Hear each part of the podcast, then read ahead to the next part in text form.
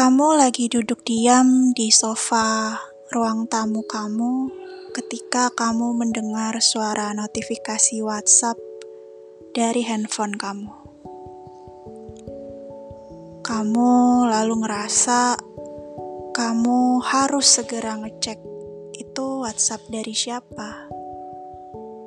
Kamu juga ngerasa kamu harus segera tahu apa isi pesan itu.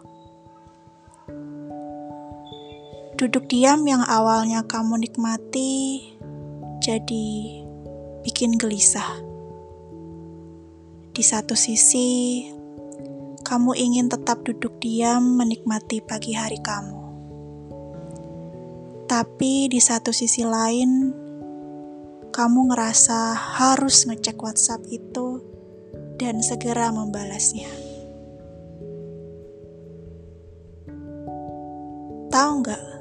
Yang bikin kamu gelisah itu bukan pesan WhatsApp-nya atau isi pesannya atau siapa orang yang mengirimnya.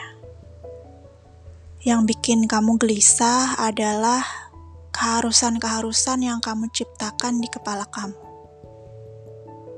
Tahu nggak, skenario di kepala kamu, apa pun itu, itu nggak nyata. Jadi, nggak apa-apa kok kalau kamu masih ingin menikmati dudukmu dulu.